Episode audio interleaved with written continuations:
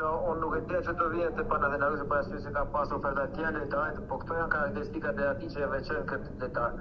Asht shumë i fortë dhe ka një gjujtje shumë potente, domethënë u thash asht si në rolin e Toni Krosit ka, domethënë është ngjashmëria fikse e Toni Krosit, asht copy paste Toni Kros.